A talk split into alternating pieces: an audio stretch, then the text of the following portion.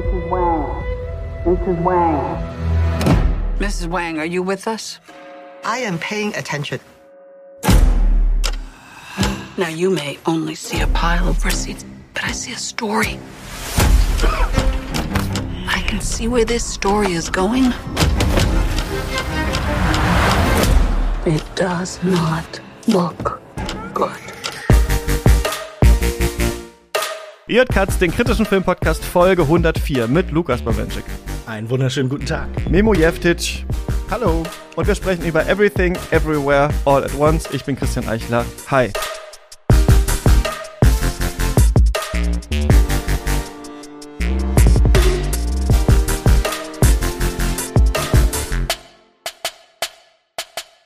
Lukas, wo bist du falsch abgebogen?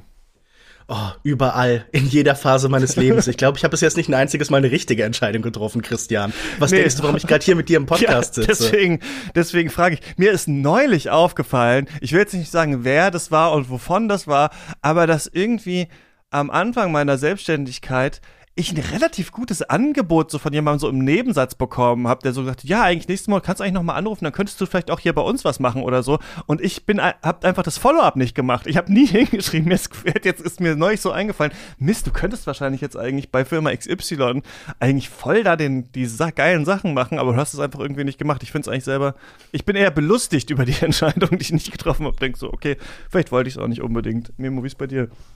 Äh, ich hätte Tänzer werden sollen.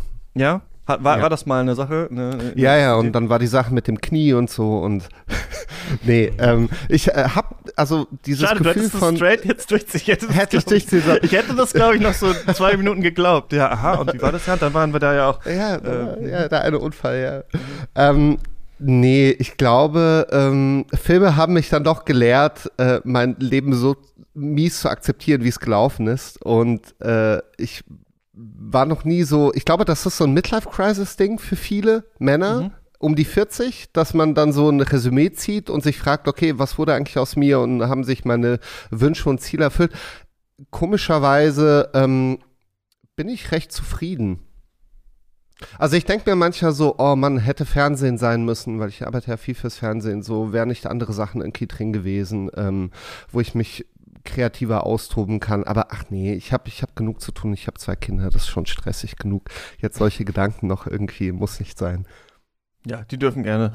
Die werden nicht bereut. Schön, dass du äh, vielleicht auch nicht bereust, hier mal wieder im Podcast zu sein. Ist ja, glaube ich, lange her, dass wir miteinander äh, geredet haben. Was war es? Ja, Labyrinth of ja. Cinema oder so? Vielleicht die letzte Folge oder Irgend so? sowas, Genau. ja, ja. Ja, Was genau, geht genau. bei dir gerade? Woran arbeitest du? Du bist Ähm, doch auch immer an vielen Projekten gleichzeitig am Ja, Machen ich mache gerade eine ganz coole, also es ist ja immer so auf, auf fünf Sachen, auf die man jetzt, die man aus Fleiß und Existenzgründen abarbeitet, kommt immer eine Sache, die man sehr gerne macht Mhm. und wo das Herz aufgeht. Und da bin ich gerade dran tatsächlich. Ich arbeite Ja, Podcast, danke. Das ist sehr. Das an diesem Podcast ja. Katz bin ich als Gast. nee, mache ich eine, äh, also ich produziere mit meiner Frau zusammen, wir machen eine Doku über die südkoreanische Kulturexplosion seit Ende der 90er. Hm.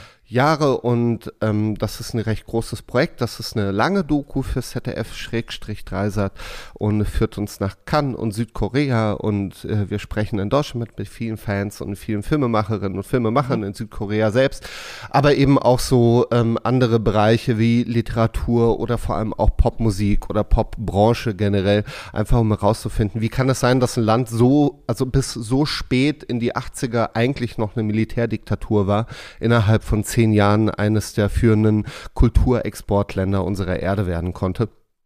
Und die Frage wollen wir beantworten und beschäftigen uns da eben in der Doku mit. Äh, der Film heißt Kultur King Korea. Das ist ein guter Titel. KKK. Ja.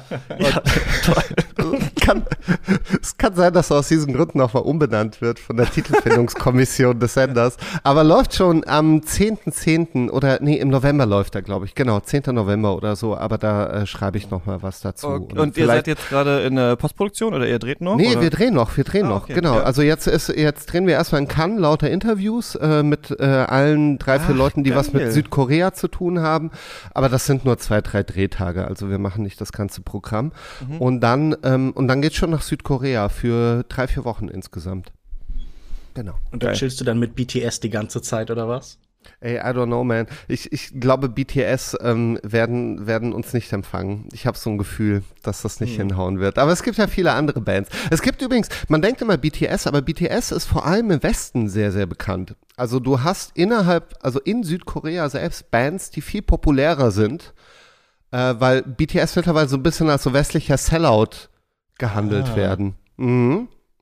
Aber es gibt auch viele. Es ist, wenn man anfängt, also vor allem meine Frau beschäftigt sich mit diesem Pop-Part und äh, wenn man dann mal schaut, wie viele Bands es gibt, auch, auch Girlgroups zum Beispiel, das ist der Wahnsinn. Das haben wir alles gar nicht auf dem Schirm. Wir haben irgendwie BTS so abgeheftet im Ordner und dann weiß dann, ah, okay, das ist Südkorea, BTS, mehr muss ich auch nicht wissen.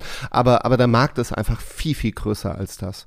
Ja, könnte man wahrscheinlich direkt eine Serie draus machen, ne? Klingt auf jeden Fall. Ja, äh, so. aber wir sprechen, ist ja auch schön, dass wir heute über einen südkoreanischen Film sprechen. Ist ja, ist ja Südkorea, glaube ich, oder? Ähm, oh Gott. Darf man solche Witze? Ich bin, ich bin ja, ja. solche, ich bin davon solche Witze Jahre alt. Ab. Ab dem 40. Geburtstag geht's los. Ja. Liebe Grüße. Man kriegt dann so raus. politisch unkorrekte Witze und irgendwie ja, ja. Sprüche, die man so sagen muss. Ja, ja, der, Witz eher, genau. der Witz ist erst durch die Frage fragwürdig ja. geworden eigentlich. So, sonst war es einfach nur ein dummer Joke. Ja. ja. Äh, gut, dass du äh, überleitest, das ist immer toll. Dann müssen, äh, muss man es selber nicht machen, sondern kann diesen seltsame Schweigen und Grillen zirpen, das nach dem Joke entsteht, einfach reingrätschen mit sagen, gut, dass du es ansprichst, äh, denn wir sprechen ja über Everything, Everywhere, All at Once, äh, ein Film von Daniels. Ähm, die kennen wir wahrscheinlich alle schon von Swiss Army Man.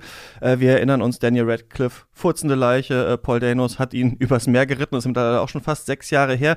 Dann ist uns vielleicht noch das äh, Musikvideo Turn Down for What von äh, Lil Jon und DJ Snake hängen geblieben, wo Leute so ja, fick geil durch ein Hochhaus krachen und äh, ja, diesen Style haben sich Daniels auf jeden Fall beibehalten, würde man sagen. Hatte schon das Gefühl, dass es so ein Film für die Generation Julian Bam irgendwie ist. Also es wird getanzt, es wird gejoked, es wird aber auch auf die Tränendrüse äh, gedrückt. Michelle Yeoh spielt die Hauptrolle, Hongkong-Action-Ikone, ne, kennen wir. Kommt aus Malaysia ursprünglich. Übrigens war sie mal Miss Malaysia, habe ich jetzt gelesen. Fand ich irgendwie ganz interessanten Fun-Fact zu ihr. Sonst natürlich Crouching Tiger, Hidden Dragon, Memoirs of a Geisha, Royal Warriors und noch viele weitere Filme. Sie spielt hier eine ähm, Frau, die mit ihrer Familie einen Waschsalon hat. Die sind erste äh, Generation Einwanderer in, aus äh, China harte Arbeit ist das, ne? Sie hat so ein bisschen eine Sprachbarriere, vor allem beim äh, Finanzamt. Ihr Mann ist so ein, ja, treu doofes Weichei, so wird er vom Film auf jeden Fall gezeichnet. Die Tochter äh, lesbisch ist da mit ihrer Freundin. Das darf wiederum ihrem Vater, also dem Opa, nicht äh, erzählt werden, weil man da noch so ein konservatives Weltbild pflegt. Der Vater sowieso sehr streng und enttäuscht. Ähm, und als sie dann ihre Steuererklärung zum Finanzamt äh, bringen, ne, von diesem Waschsalon, wird ihr Mann von einer anderen Version seiner selbst übernommen und das Multiversumsjumpen beginnt. Das Universum muss irgendwie äh, gerettet werden. In dieser Parallelwelt ist ihre Tochter scheinbar eine böse Killerin, die sie auslöschen will.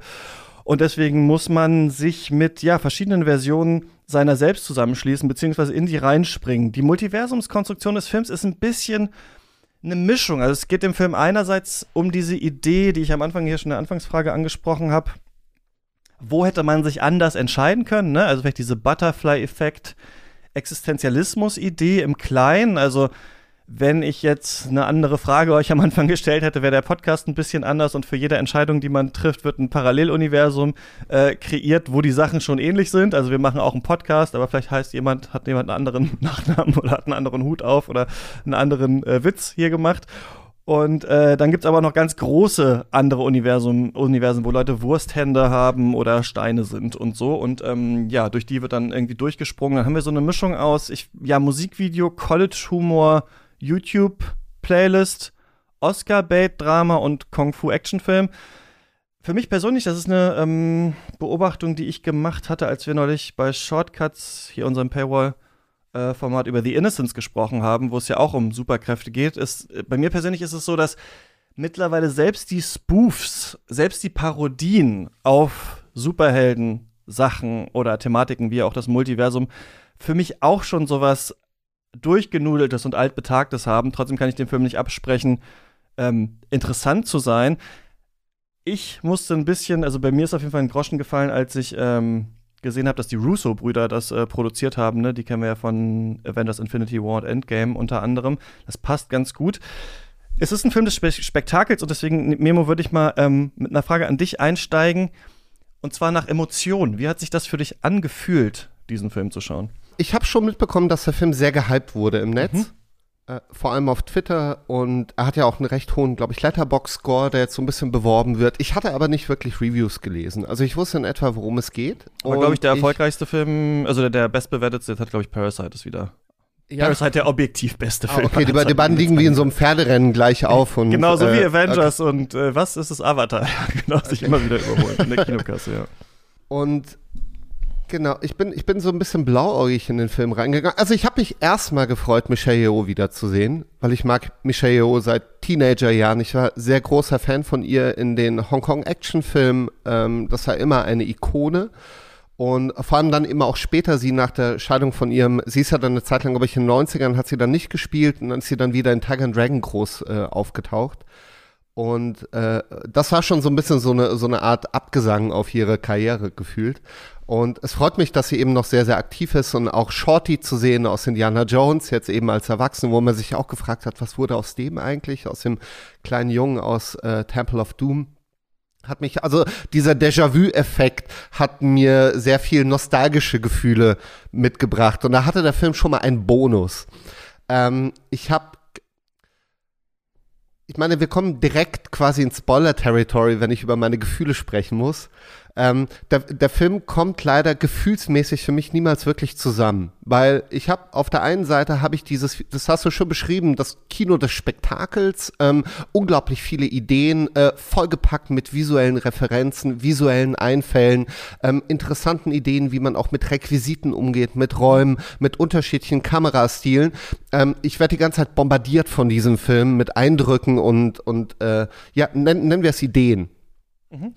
Und das konnte ich noch mitmachen, weil ich wusste auch, die beiden sind, äh, kommen aus der Werbebranche, eben auch viel Videoclips und das Ganze hat halt diese werbliche Ästhetik und es wirkt auch in der, in der Dichte dieser Ideen so ein bisschen wie so ein sehr langer Videoclip oder ein sehr, sehr gut gemachter Spot, der in Cannes diese goldene Werberolle gewinnt oder wie auch immer die heißt. Äh, so ein bisschen hat das gewirkt. Das Problem für mich bei dem Film ist, wenn er versucht, wirklich Gefühle zu wecken. Ähm, und das das nimmt dann so das letzte Drittel ein, wenn er auf einmal den Versuch unternimmt, ein Pixar-Film zu werden, indem er sich ja, in dem, als würde er fast schon selbst merken, okay, ich brauche jetzt irgendwie, ich habe jetzt das Gehirn bedient und ich brauche jetzt irgendetwas fürs Herz und erzähle eine anrührige Familiengeschichte und da kommt der Film für mich ins Straucheln. Und ich bin deswegen, wenn ich meine Gefühle zusammenfassen muss, sehr unentschieden aus diesem Film rausgekommen, weil ich nicht wusste, wo er mich am Ende, in welcher Gefühlsschublade er mich eigentlich haben wollte. Ich glaube, er wollte mich in allen haben, zur gleichen Zeit. Ähm, äh, so ein bisschen an den Titel angelehnt und das hat er leider nicht hinbekommen. Konntest Aber vielleicht können wir en Detail, vielleicht, vielleicht ähm, äh, kommen, wir, kommen wir der Sache näher auf die Spur, wenn, wenn ihr eure, mhm eure Gefühle versucht zu schildern. Aber ihr seht, ich, ich versuche so ein bisschen äh, für mich noch zu ergründen, ähm, was der Film versucht hat, mit mir zu machen oder mit mir gemacht hat. Dieses Gefühlswirrwarr, ne, was, was äh, Filme hinterlassen, ist ja witzigerweise etwas, das gerade auch im MCU oft stattfindet, weil man mit so vielen verschiedenen Tonalitäten auf einmal zugeballert wird. Hattest du ähm, diese Erfahrung hier auch, Lukas? Ja, ganz eindeutig. Ich glaube, mir ging es tatsächlich wirklich sehr ähnlich wie Memo. Bis hin zu dem Punkt, dass ich auch dachte, ach, wie schön, dass Michelle Yeoh jetzt einen US-Film anführt, dass sie ja eine Hauptrolle bekommt. Das wäre eben vor 10 oder vor 20 Jahren wahrscheinlich noch nicht möglich gewesen. Und das ist ein großes Versäumnis für diese Filmindustrie, dass das nicht viel früher stattgefunden hat. Mit Jackie Chan haben sie es ja halbwegs auch geschaut. Der war ja für die Rolle, die dann hier äh, ihr Ehemann ist eigentlich auch angedacht, aber da sind ja nun einige Sachen passiert. Seitdem, stattdessen hat man sich dann eben hier auf den Short Round Darsteller eben verlassen, der den meisten Leute aus ähm, Indiana Jones 2 dann bekannt ist, also Kehui Kwan. Und Stimmt, äh, fällt mir jetzt erst auf, wo ihr das sagt. Ich habe das, äh, ich Ja. hab's nicht recherchiert. der fand übrigens, man hat sich ja gefragt, wo er war. Er war unter anderem eben Assistant Director für Wong Kar Wai, was uns in diesem Film ja später auch noch äh, mit einer gewissen Relevanz Mein lieb, ganz kurz, weil wir es jetzt, falls wir es vergessen, mein Okay. liebster Moment des ganzen Films, als ich, weil ich erst dachte, okay, ist das an Wong Kar Wai angelehnt und dann kommt Step Ja. Printing und dann dachte ich, schön, dann hab ich auch gedacht, ich weiß was über Filme. Als ich dann als ich da drin saß, dachte ich, süß. Das muss ich wirklich sagen, süß Step Printing in einer Ja. Szene, ja. Nee, ich fand das überhaupt nicht süß. Ich fand das ziemlich anmaßend und schlecht gemacht. Aber gut, vielleicht greift man auch ein bisschen hoch, wenn man sich direkt dann in the mood for love versucht. Das ist dann vielleicht schwierig. Aber ähm, wenn wir jetzt zu dieser Frage zurückgehen, die du gestellt hast, ähm, was habt ihr dabei gefühlt, dann würde ich sagen, sehr wenig. Und ich glaube, das hat tatsächlich mit dieser Gleichzeitigkeit der Empfindung zu tun. Ich denke, das ist ein interessanter Film, ein Film, der sehr gut in unsere Gegenwart passt, der sehr viel beschreibt, was gerade passiert. Aber meine Empfindung dabei war vor allen Dingen so ein Genervtsein. Ähm, Das ist ja auch ein Humor, der diesen Randomness-Diskurs irgendwie dieser 2000er wieder aufgreift, wo man das Gefühl hat, man ist jetzt gerade in so Webcomics, man ist hier sehr stark in so einem Gamer, in einem Nerd-Humor. Vielleicht ist das auch was für Rick and Morty-Fans, äh, die einem dann erklären können, dass man sehr intelligent sein muss, um das zu verstehen. Vor allen Dingen hatte ich eben permanent das Gefühl, es fühlt sich sehr infantil und pubertär an. Und das ist ja schon merkwürdig, weil ich normalerweise überhaupt kein Problem mit Albernheit habe, weil ich das ja immer absolut legitim finde, aus Konventionen und aus bestehender Ordnung und aus strenger, grimmiger Spießbürgerlichkeit auszubrechen. Aber hier hatte ich nie das Gefühl, dass eine tatsächliche Transgression da ist, sondern ich dachte die ganze Zeit, Boah, ist das albern. Boah, ich will doch gar nicht Saints Row gerade spielen. Ich brauche jetzt keine Dildo, Wurstfinger, Rakakuni, Everything, Bagel, Wortspiel, Quatsch, Scheiße. Und die hat mich auch daran gehindert, die Emotionen dann vielleicht ein bisschen mitzugehen, weil beides im gleichen Maße konstruiert und angestrengt wirkten. Also ich hatte immer das Gefühl, es versucht, alles gleichzeitig zu sein, wie der Titel ja auch verspricht.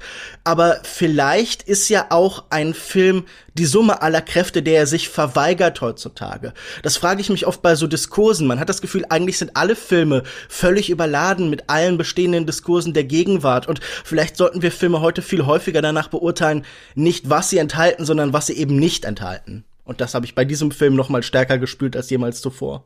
Ich hatte auch also das Gefühl, wie kennt ihr das vielleicht auch noch aus jungen Jahren? Jemand zeigt euch eine Musik oder ein Musikvideo oder so und es ist aber einfach irgendwie nicht so euer Ding. Ihr hört das, ihr schaut euch das so an, denkt, okay, ich check das schon. Ja, ja, total. Ich check das schon, was da abgeht bei euch im Drum Bass oder so, was ihr da Das, macht. ein, das eingefrorene Lächeln. wenn- Ja, genau. Ich verstehe, ich verstehe. So sanftes Nicken dazu. Ich peil das irgendwie, was ihr macht. Ich verstehe, das ist aufwendig, aber ich weibe gerade null damit. Und so ging das, als ich in diesem 100%. Kino saß.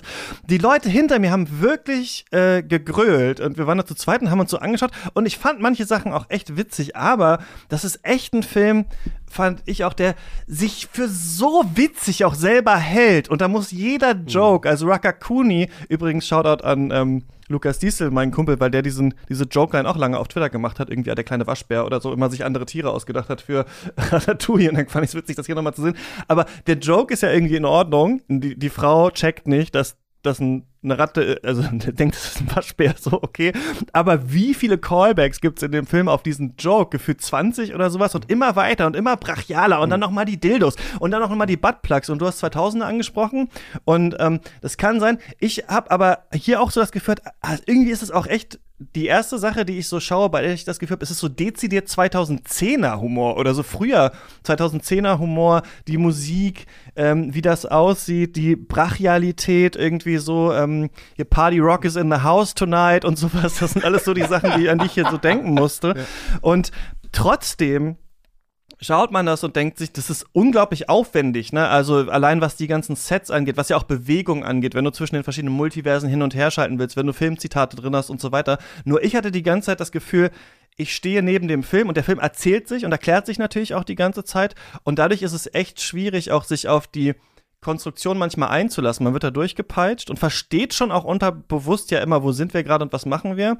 Aber ähm, ein paar so Interpretationsideen, die ich noch hätte, die ich eigentlich ganz gut fand, ähm, sind dann am Ende unter, fand ich sehr viel Kitsch und unter so einer, so einem Gefühl von, ja, Familie ist das Wichtigste und beschwer dich nicht über deinen beschissenen Job und es passt schon irgendwie so äh, begraben worden. Und das fand ich dann irgendwie gerade gegen Ende dann auch echt anstrengend. Ja. Ich finde ja ganz bemerkenswert, dass wir jetzt zufällig in dieser Konstellation für den Film wieder zusammenkommen, weil ich an einen Filmemacher denken musste, den wir ja auch zusammen besprochen haben, nämlich Satoshi Kon. Und da dachte ich, ja, es geht in Kunst ja auch ganz stark darum, Welt zu beschreiben, Welt zu erfassen, zu analysieren und umzusetzen in irgendeiner Form. Und ich hatte das Gefühl, man hat hier jetzt äh, auch im Hollywood-Kino ist man in dem Punkt, wo man Satoshi Kon so so ein bisschen aufgeholt hat aber gleichzeitig ist man dann auch schon wieder hinten dran. Weil natürlich leben wir in einer Welt von großer Gleichzeitigkeit, in der jeder verschiedene Rollen spielen muss und in der uns auch die Möglichkeiten und unser eigenes Potenzial immer wieder vor Augen geführt wird, indem diese Forderung, sich selbst zu verwirklichen und diese ganzen Pfade, die sich vor uns im Leben aufspannen, zu realisieren. Und das führt ja auch dazu, dass viele so überfordert sind von den Entscheidungsmöglichkeiten und ähm, ja, die, die zusätzliche Freiheit dann eigentlich eher als Beschränkung wahrgenommen wird. Und das ist alles interessant, dass das hier drin ist. Und ich finde theoretisch auch total interessant, diesen Multiversum-Gedanken auf eine spezifisch migrantische Erfahrung mhm, zu übertragen, ja, zu sagen, was migrantische Eltern erlebt haben, war eine Welt mit wenig Optionen, mit klaren vorgegebenen Pfaden. Was ihre Kinder aber erleben, ist eine Welt des Everything Goes, ist eine postmoderne Welt, die sich in alle Richtungen gleichzeitig aufschraubt und die aber aus der Sicht der Eltern, aber vielleicht in Teilen auch eben in der Wirklichkeit, äh, in, zu so einer Art Nihilismus führt. Also ein Everything Goes, das zu einer Gleichgültigkeit führt. Und das finde ich als Kontrast zwischen Mutter und Tochter hier eigentlich theoretisch ganz gut aufgespannt. Also, dass die Daniels hier so ein bisschen so Daniel Pascal Zorn-mäßig eine Verteidigungsschrift des, des Postmodernens oder der Postmodernen gemacht haben.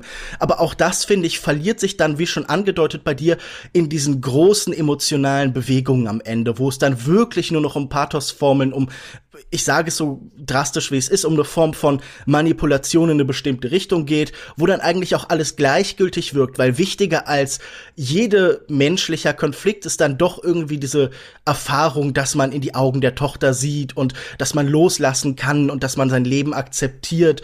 Und das wird dann eben auch nicht eine Verteidigungsschrift eben eines Versprechens der Postmoderne, sondern eben auch der Welt, die damit einhergeht, des Neoliberalismus, also vielleicht irgendwie jedes amerikanischen Traum Traums so ein bisschen. Ja, ihr könnt alles werden. Ja, das Ding ist aber, die meisten Leute werden halt trotzdem nicht alles und es können eben auch nicht alle alles werden, sondern eine begrenzte Zahl von Leuten kann alles werden und die meisten anderen werden halt eben nichts oder nicht das, was sie gerne wollen. Und das verkennt dieser Film, finde ich, in seinen, ja, in seiner lächerlichen Zuspitzung gegen Ende eben sehr stark.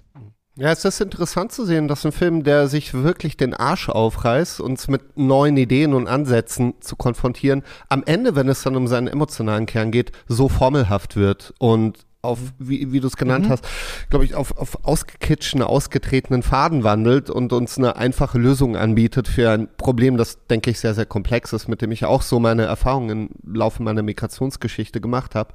Und ähm, klar, Filme erzählen immer von Erläuterung und einer Entwicklung, aber äh, es war mir zu wenig. Also es hatte am Ende wirklich, ähm, hatte ich das Gefühl von so einem, kennt ihr das, wenn man so Roasts schaut und dann äh, irgendwie wird ein Promi von anderen Promis durch die Bank weg durchbeleidigt und am Ende wird's dann immer nochmal so serious und I love you man und äh, na, weißt du, wo dann die letzten fünf Sätze ja, ja. nochmal irgendwie so das bei Herz. Scrubs, wo immer am ja, Ende nochmal Dr. Oh, Cox dann doch nett war. Genau, und das Herz äh, soll schön zum Ende nochmal geöffnet werden und das hat halt gar nicht geklappt für mich. Das ist, ähm, das ist echt schade. Aber ähm, ihr habt viele Sachen gerade genannt, wo ich vielleicht noch mal ein bisschen einsteigen würde. Ja, gerne. Ähm, woran mich der Film erinnert hat, äh, war gar nicht so 2010 irgendwie College äh, Fäkalhumor, sondern ich musste sehr an die Filme denken der ersten Generation von Videoclip-Regisseuren und ähm, Commercial Directors wie mhm. Spike Jones oder Michel Gondry, die also Charlie Kaufman auch, der dazu, okay, der, mhm. der war wirklich Drehbuchautor und ich glaube, es hat einen guten, also ich glaube, es liegt die Qualität dieser Filme hängt vor allem damit zusammen, dass das Drehbuchdepartment nicht aus der Werbebranche kam, weil ähm, ich musste sehr oft an Being John Malkovich denken der auch so ein bisschen ähnlich angelegt ist mit einer quirky Story. Äh, es, es gibt eine Mythologie, die ähm, so ein bisschen anders ist. Da, glaube ich, ging es ja um die Sprünge innerhalb von menschlichen Gefäßen und äh, da habt ihr ja bestimmt alle gesehen, den Film. Und was bei Being Malkovich so mega interessant ist im Vergleich zu diesem Film, ist, dass die Erklärung für diesen ganzen Mambo-Jumbo kurz vor Ende in Form von einer kleinen Szene kommt und Mhm. sich der Film ansonsten gar nicht mehr damit aufhält, sondern eigentlich etwas anderes erzählt. Wirklich die Frage durchexerziert nach einem alternativen Leben, nach ähm, einem anderen Schicksal, das er in Angriff nimmt und ähm, gar nicht so viel Interesse hat an seiner eigenen Smartness, sondern wirklich dieses Herz in Angriff nimmt. Und äh, das fand ich ganz interessant. Äh, die Filme sollte man vielleicht mal so ein bisschen gegenüberstellen. Ich kann jetzt nicht ins Detail gehen, weil der Film ist auch schon eine ganze Weile her. Aber das war so ein bisschen so ein Callback. Und auf der einen Seite freut es mich, dass wir wieder so diese mit Kreativ, also mit Budget Kreativfilme wieder möglich sind, auch mit eben Besetzungen, die vor 10, 15 Jahren so nicht möglich gewesen wären. Und auf der anderen De- Seite denke ich mir dann so, ey, ich glaube, ein richtiger Drehbuchautor Autor oder eine Autorin wäre schon nicht schlecht gewesen, weil der Film wird durch glaube ich, durch diese Werblichkeiten auch, wie Werbung funktioniert, nämlich dieses, ein Spot muss in 20 Sekunden funktionieren. Und äh, der hat nicht viel Zeit. Und das spürt man, das spürt man bei dem Film total stark, finde ich, dass er äh, wieder eine Aneinanderreihung von Spots funktioniert. Und ich habe den Spot, der der, äh, der äh, gefühlvolle Lidl äh, Weihnachtsspot ist. Und dann bin ich plötzlich in dem super kreativen äh, Kant-Spot, Gan- Gewinnerspot. Und dann bin ich äh, in dem Spot, der irgendwie äh, an die Filmgeschichte angelehnt ist. Und also es ist so eine, ja, so eine, so ein ähm, sich durch so eine YouTube-Playlist klicken, Genau, die aber immer sehr gut und hochwertig produziert ist. Also eigentlich so durch den Kamerastil und äh, das Budget, das drin gesteckt hat, offenbar zusammengehalten wird, aber für mich nicht mehr. Leider. Und zwar ist das auch ganz konkret so tatsächlich. Das fand ich ganz spannend. Die Produktionsgeschichte erzählt ja genau von dieser Verschmelzung von YouTube und Hollywood, weil die günstigen Produktionskosten von so, je nach äh, Angaben, so 25 Millionen Dollar oder sowas, sind auch dadurch möglich gewesen, dass sie eben viel Spezialeffektleute und eben auch zum Beispiel Choreografen von YouTube weggecastet haben. Also ich glaube tatsächlich. Ah. Hm, Das war wir das Julian Bam-Gefühl von mir, ja. Genau, und das ist, das ist, das ist nämlich äh, auch durchaus begründet. Also wir sehen hier gerade so eine Konvergenz. Letztlich haben die Spezialeffekte hier irgendwie so sieben oder acht Leute gemacht, die halt irgendwie von YouTube so zusammengesaugt ge, worden sind. Und das ist schon ganz interessant, dass wir jetzt so dieses Verschmelzen von diesen beiden Welten, die vorher dann doch sehr getrennt erschienen, erleben halt. Und zwar scheinbar auch ästhetisch und im Gefühl, wenn ich euch jetzt beiden zuhöre. Ich fand das halt, weil du das Drehbuch angesprochen hast, Memo, ähm, von der Konstruktion so seltsam, weil einerseits auf einer äh, interpretatorischen Ebene das total clever ist, in Teilen diese ähm, Multiversumsgeschichte so aufzuziehen, finde ich, in diesen verschiedenen ähm, äh, Arten, wie das gezeigt wird. Und ich finde, einerseits steht das Multiversum hier als so eine Art Mehrfachbelastung und auch Mehrfachbelastung in so einem ähm, äh, migrantischen Leben, erste Generation, sowas, was muss man alles auf dem Schirm haben? Was macht die Tochter, was macht der Vater, was macht das Business, was wollen die Tax-Leute und so weiter. Also sie ist ja da äh, äh, ähm, beim Finanzamt und wird in so eine andere Dimension reingezogen, wo ihr noch irgendwer irgendwas erklären will. Und sie ist so, was soll das denn jetzt eigentlich? Also diese grundsätzliche Überforderung, die so auf einem Menschenleben ist. Dann haben wir hier diese Idee der mehreren Entscheidungswege im Leben, was sowas Existenzialistisches ähm, hat. Man hätte eigentlich sich auch anders entscheiden können und kann sich jederzeit anders entscheiden, dann kann man was anderes ähm, machen. Und dann haben wir noch natürlich diese Idee, einfach verrückte Multiversen hier noch reinzubauen. Ne? Also wir haben ja das was ich eigentlich für ganz clever halte, ein nahes, also nahe parallele Universen, die eher diesen existenzialistischen Gedanken haben und dann welche, die weit weg sind, die eher einfach dazu dienen, halt filmisch viel zu machen, die einfach so clipmäßig viel zu machen. Und das alles halte ich für gar nicht so schlecht.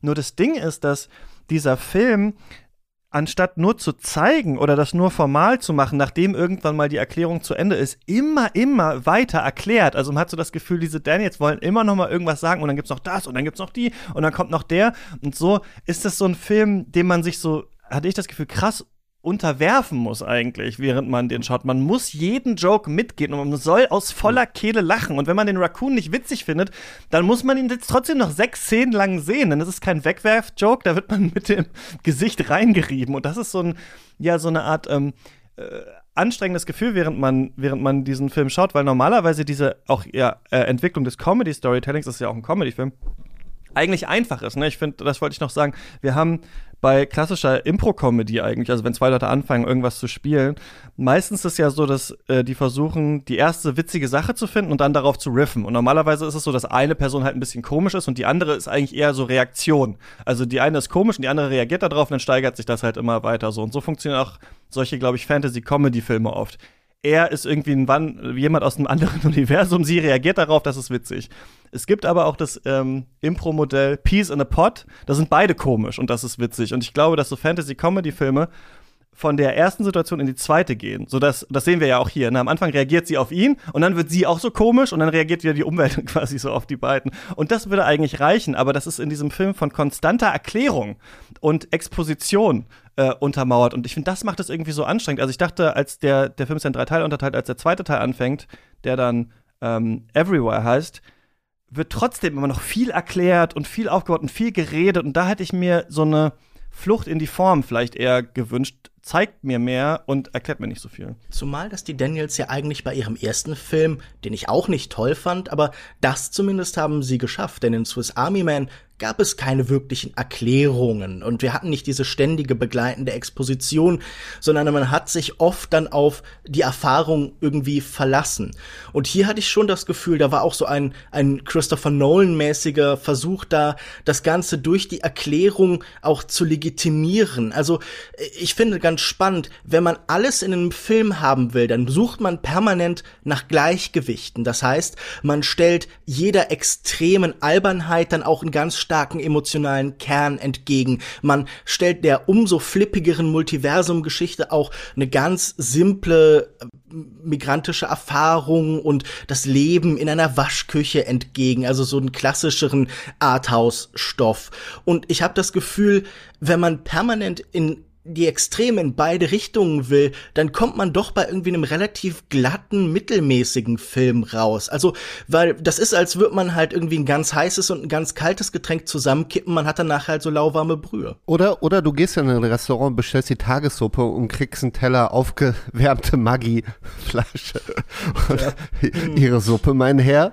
ähm, was Christian sagt mit der Exposition, das ist echt ungewöhnlich, weil normalerweise so eine, ich bin kein Fan von Drehbuchregeln, aber mhm. eine, so ein bisschen so ein Drehbuchmantra ist, Exposition immer knapp zu halten. Also Leute sind eher genervt, wenn man sie bombardiert mit Erklärungen und okay, hier ist das Handbuch für diesen Film. Und da, äh, dieser Film hört aber nie auf damit. Es ist so, als hätten die beiden sich gedacht, oh Mann, ey, man kann gar nicht genug Exposition haben, weil auch dieses Multiverse so ungelenk und so aufgeladen und umständlich erzählt und erklärt wird. Es geht ja nicht nur darum, dass das Leben sich teilt, sondern du hast dann dieses, ähm, sie muss sich verbinden in der Gegenwart mit ihren alternativen Ichs, um die Fähigkeiten anzunehmen und aber Zugang zu diesen anderen Universen zu bekommen, muss sie irgendetwas Auffälliges tun, wie zum Beispiel ein Handstand und dabei rülpsen oder kommt jetzt so nicht vor, aber irgendeinen Quatsch, sich an eine bestimmte, irgendeine Albernheit begehen und dann auf den Button äh, von ihrem Ohrknipser drücken, um diese Fähigkeit quasi in Gegenwartsspeicher zu laden und sich zunutze machen zu können. Dann gibt's noch die Lore mit dem Ursprungsuniversum, wo sie anhand ihrer Tochter oder ihre Tochter zu einem Experiment gezwungen hat, deren Bewusstsein sich dann auf unzählige Multiversen aufgesplittet hat und sie jetzt in der Gegenwart als eine mögliche Alternative oder Version Version des bösen Ichs heimsucht und die antagonistischen Kräfte freisetzt. Also es ist auch wahnsinnig schwer, das Ganze irgendwie zu erzählen. Und ich glaube, man hat dann versucht, oder es war der ungelenke Versuch, ein bisschen so eine Reddit-Rätsel-Erklärungscrowd ähm, mhm. zu animieren, die dann ähnlich einem Christopher Nolan-Film Unwissenden oder, oder einem, einem gefühlt dümmeren Publikum erklären muss, was hinter dieser ganzen Lore und Mythologie steckt. Wisst ihr, wie so sich bisschen, das anfühlt, dieser Ansatz? So ein, bisschen, so ein bisschen fühlt es sich, so ein bisschen fühlt es sich für mich an. Aber wie fühlt es sich für dich an? Als hätte, was ich nämlich auch dachte, als ich den Look, weil ich habe gedacht, ich habe selten eine, auch was gesehen, das so krass 2022 irgendwie aussieht, also so ausgeleuchtet ist und mhm. äh, die Sets und die das Setdesign und so weiter. Und dann dachte ich aber, das fühlt sich eigentlich an, als hätte man diese eine Staffel Loki in so einen Film reingezogen zwängt eigentlich. Also ich könnte mir das total gut vorstellen, auch als Apple Plus Serie und frage mich, ob in dem Konzeptionsprozess das eventuell mal eine Idee war, weil der Film ist auf jeden Fall voll genug, dass wir erst in Folge 3 erfahren, dass es die Tochter ist und dann in Folge 5 dann, weiß ich nicht, es diesen, diese, die, die eine emotionale Folge gibt oder so. Also ähm, weiß ich jetzt nicht, ob es so war, aber das war auf jeden Fall das Gefühl, das ich ein bisschen hatte. Und was Christian sagt, äh, äh, nee, Lukas was, ähm, mit dem dass, dass man immer so eine Balance anstrebt, dass auf lustige Szenen irgendwie traurige folgen sollen. Der Film ähm, schafft es in seiner besten Szene, erfüllt er das tatsächlich. Ähm, ich weiß nicht, ob es euch so ging, aber ich mochte die Szene, wenn der Film so ein bisschen zur Ruhe kommt und eines dieser Multiversen erzählt, in, in der sie und ihre Tochter zwei Steine sind die in einer Wüste rumliegen und sich in Form von Text im Screen, also auf der Leinwand unterhalten. Mhm. Ähm, da hatte ich zum ersten Mal das Gefühl, okay, jetzt, ähm, ich habe jetzt die Maggi-Suppe bis zur Hälfte ausgelöffelt und jetzt kriege ich mal einen kleinen Salat serviert und äh, kann mal durchatmen und so ein bisschen auch prozessieren, was ich bisher überhaupt gesehen habe.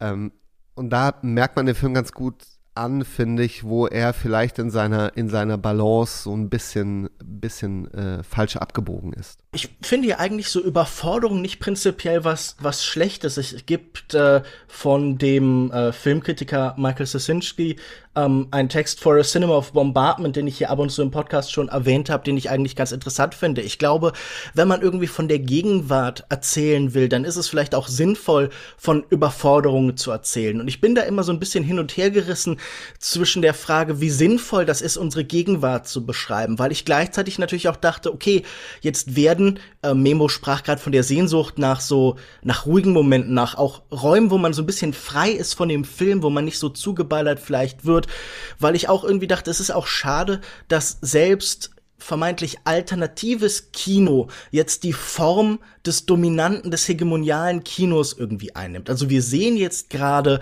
sehr stark im Blockbuster-Bereich die Verschiebung hin zum Multiversum. Jetzt äh, als nächstes erscheint ja sogar, da ist es ganz konkret im Titel Doctor Strange into Multiverse of Madness. Aber wir hatten das davor auch mit allem Möglichen, also vor allem diese Spider-Man-Filme, äh, also diverse Spider-Man-Filme mit Multiversen, aber auch zum Beispiel sowas wie, was was ich selbst Space Jam 2 oder so. Und äh, man hat ja eigentlich ich doch die Sehnsucht, dass ästhetische Trends in verschiedenen Strömungen des Kinos, die, auch wenn sie Zielgruppen ansprechen, also verschiedenes versprechen in irgendeiner Form, verschiedenes bieten. Und ich hatte jetzt gedacht, das ist hier eine Art von Indie- und Alternative-Kino, das letztlich in der Rezeption, in der Erfahrung gar keine Alternative zu dem ist, was wir halt eben auf der noch größeren Leinwand sehen. Und ich glaube, das finde ich letztlich ein bisschen schade. Und äh, ich habe mir da auch irgendwie ja, wie ihr schon ansprecht, das ist so ein bisschen, man konkurriert nicht mehr mit Filmen, sondern man konkurriert eher mit dieser Multitude des Internets. Man, äh, man, man konkurriert mit dieser ewigen Gleichzeitigkeit. Und deshalb ist das ein Film, der alles will, der alles zusammenquetscht und das wird ja wahrscheinlich, wenn solche Filme weiter entstehen, nicht weniger, sondern man muss dann einfach immer weiter gucken, so, wann stoße ich an die Grenzen, wie viel mehr Inhalt, mehr Ideen, mehr Themen kann ein Film dann enthalten, bevor er endgültig in Fragmente zerspringt. Ich glaube, man sieht diese Verweisstruktur auch daran, dass es so stark ein Referenzkino ist. Es ist ganz stark ein Film, der auf Matrix zurückverweist. Mhm. Also wenn sie während den Kämpfen zum Beispiel neue Techniken lernen. Aber wie auch schon also angesprochen, Kugeln so auffängt auch oder so, ne? Oder sich dann vom, vom Revers da macht, diese. Ja. Genau, also ich finde, das sieht ja sogar ähnlich aus. Aber auch die anderen Referenzstrukturen fand ich alle so ein bisschen lahm und ich denke immer, wenn man zitiert, dann zitiert wenigstens was Interessantes, aber nochmal auf 2001, den wahrscheinlich meist zitierten Film überhaupt zu verweisen und auf ähm, sowas wie Ratatouille oder so, das war mir dann doch auch ein bisschen zu billig. Also ja, ich bin so, ich will da nicht Hipster spielen, aber macht wenigstens spannende Referenzen, wenn ihr irgendwie cool sein wollt. Ja, ich finde aber, äh, ähm, ich hab, ich ganz kurz kein, einen Satz nur, dass äh, ich ähm, finde nur, dass na, natürlich nicht, also wir haben eigentlich eher nicht so viele Indie- und Arthouse-Filme, die sich jetzt krass an dieser Multiversums-Idee versuchen, die im Blockbuster-Kino ist. Deswegen finde ich es ein bisschen schwer, dem Film das jetzt so ein bisschen vorzuwerfen, dass er sich angleicht, weil sonst haben wir ja so Sachen wie Pig oder so, die ja schon anders sind, als jetzt Marvel einen Film machen würde. Deswegen finde ich den Versuch erstmal ganz gut und ich finde, man merkt schon, dass man auf jeden Fall auch in einem Film recht viele verschiedene Charaktere, Universen und sowas aufdröseln will und auf jeden Fall nicht irgendwie wie weiß nicht, 28 braucht wie Marvel oder so. Also als Versuch finde ich es auf jeden Fall trotzdem ganz interessant, ja. Aber ich wollte dir nicht reinritschen, Mimo. Nee, alles gut. Ähm, ich habe kein Problem mit Bombardement. Ich, ich, liebe, ich liebe es eigentlich, von Filmen bombardiert zu werden. Und ähm, es gibt Filme, die, die machen das sehr, sehr gut und äh, sehr klug und ich glaube, der Schlüssel dazu ist, wenn Filme sehr genau wissen, was sie erzählen wollen. Also, dass sie eine sehr klare Erzählhaltung haben. Hier war es zu viel. Ich hatte zuweilen so ein bisschen, habe ich mich erinnert gefühlt an Southland Tales, der der bedeutend schlechtere Film ist, ähm, ohne, ohne Frage. Aber auch dieser Film hatte so eine Stoner. Der Richard Kelly nach der Donnie Richard Kelly Film. Film, genau, auch der auch mit Multiversum spielt und auch so eine merkwürdige Lore, die irgendwie im Hintergrund arbeitet und auch sehr sehr viele Figuren versucht zu vereinen und sehr viele Setups und zugleich auch versucht Science Fiction zu sein, Komödie, Stoner Komödie, aber auch eine Art politischen Kommentar irgendwie zum Zeitgeschehen abzugeben. Ähm, da hat das auch unternommen, äh, zerfällt in tausend Einzelteile, wird eigentlich gar nichts mehr zusammengehalten zum Schluss. Und ich glaube, das passiert, wenn Filme sich zu viel vornehmen, wenn sie versuchen, in ihren zwei Stunden oder wie lange dieser Film läuft, irgendwie alles an zeitgenössischem Diskurs postmigrantische Geschichte, ähm, schwieriges Verhältnis Eltern, Kinder, ähm, postmoderne Filmzitat, ähm, Fäkalhumor, Downer-Comedy, alles irgendwie unter einen Hut zu kriegen. Klar, der Film, der Film entschuldigt das natürlich durch seinen Titel und dass er auch sagt, okay, ich nehme mir das vor, aber es gelingt halt leider. Vielleicht bin ich auch zu alt, keine Ahnung. Vielleicht bin ich auch zu genervt irgendwie von diesem ständigen medialen Bombardement ähm, in Form von Social Media oder irgendwelchen YouTube-Playlisten, die einem von einer Stimmung in die andere bringen sollen. Aber ich habe so ein bisschen ich kann mir vorstellen, dass dieser Film, und ich weiß, das ist ein furchtbarer Begriff, aber ich glaube, er wird, er wird nicht so gut altern, wie er aktuell ankommt. Ich glaube, es ist ein Film, der jetzt in so eine Lücke fällt. Die Leute sind sehr ausgehungert, glaube ich, was Kino betrifft. Man hat die letzten zwei, drei Jahre sehr viel schwadroniert von ähm, fehlenden, sehr kreativen mit Budget-Movie. Und da fällt der Film in diese, der füllt diese Lücke wunder, wunderbar, finde ich. Aber irgendwas, irgendwas ist, ähm, an diesem Film, was mich, es, es, fällt mir schwer, ihn, ihn zu mögen. Ja, das ist wirklich, also da, da will ich auch noch mal einmal noch zu sagen, dass ich, ich kann das so gut nachvollziehen, was du sagst, weil man, ich habe das Gefühl, man will den eigentlich so gerne mögen, aber da der ja. so viele verschiedene Sachen reinschmeißt, aber selts, so seltsam die Handbremse trotzdem angezogen hat bei der Eskalation, also nie richtig über die Klippe springt, sondern alles, was man sieht, jemand springt auf den Buttplug drauf oder dann ist da ein Penis, der ist dann aber irgendwie so ausgeblurbt und äh, weiß ich nicht, die Leute fassen sich mit irgendwelchen Wurstfingern ins Gesicht. Alles wirkt so ein bisschen, als hätte man das doch dann schon mal gesehen oder als wäre das irgendwie nicht so witzig. Und ich, deswegen glaube ich, ist es persönlich wirklich eine fast Geschmacksfrage. Neben der politischen mhm. Sache, dass ich finde, dass der Film eigentlich politisch echt niederträchtig ist, wie er sich am Ende so, also wenn wir, wir haben ja in der Gesellschaft auch Diskurse wie Regretting Motherhood und sonst was, aber in diesem Film ist es dann so, nee, wir sind alle eine glückliche Familie und scheißegal, ich hätte halt Tänzerin sein können, aber es ist alles gut so gelaufen, wie es ist und keine Ahnung, das finde ich schon ähm, äh, sehr, sehr konservativ, aber auch so, ähm, glaube ich, ist es wirklich eine Geschmacksfrage, dass ich einfach denke, wenn der Film liebevoller wäre noch und nicht mhm. diese diese, diesen, diese Effekthascherei durch den Brachial-Fäkalhumor hätte, fände ich den, glaube ich, viel besser. Ich glaube, bei mir ist es tatsächlich so simpel. Ich glaube, dass mich das vor allem einfach richtig genervt hat an dem Film. Absolut. Und das finde ich nicht so als Überforderung mhm. einfach so ähm, sonderlich spannend, sondern ich dachte so, ja, okay, gut, jetzt kommt noch mal das, jetzt ist noch mal das. Mhm. Ja, everything Bagel, alles ist ein Bagel, okay. Also ich saß halt ja. wirklich einfach so da, dass ich wirklich dachte, äh, und dann dachte ich auch kurz, finde ich das, ist das nicht, nicht vielleicht doch ganz geil? Also, und das ist einfach die Idee, die ich, äh, was ich öfter schon mal gesagt habe, auch bei Marvel, man hat so ein bisschen heutzutage das Gefühl, halt das Brainstorming wird irgendwie direkt verfilmt. Also ja, alle ja, Ideen, die man hatte, werden einfach direkt verfilmt, jede Szene braucht man mal drin. Und es kann unterhaltsam sein, aber die Person, mit der ich im Kino war, meinte danach, wir sind dann mit dem Fahrrad nach Hause gefahren. Ich glaube, ich habe den Film schon wieder vergessen, wenn wir angekommen sind. Und ähm, das kann es dann nicht sein, glaube ich, bei diesem Multiversums-Überforderungsfilm. Da muss schon noch irgendwas kommen. Aber genau, über dieses Gefühl haben wir jetzt auch lange gesprochen. Ich weiß nicht, ja, aber der, der Humor, der Humor, glaube ich, der, der, Humor ist, glaube ich, für mich das größte Hindernis, diesen Film wirklich zu mögen.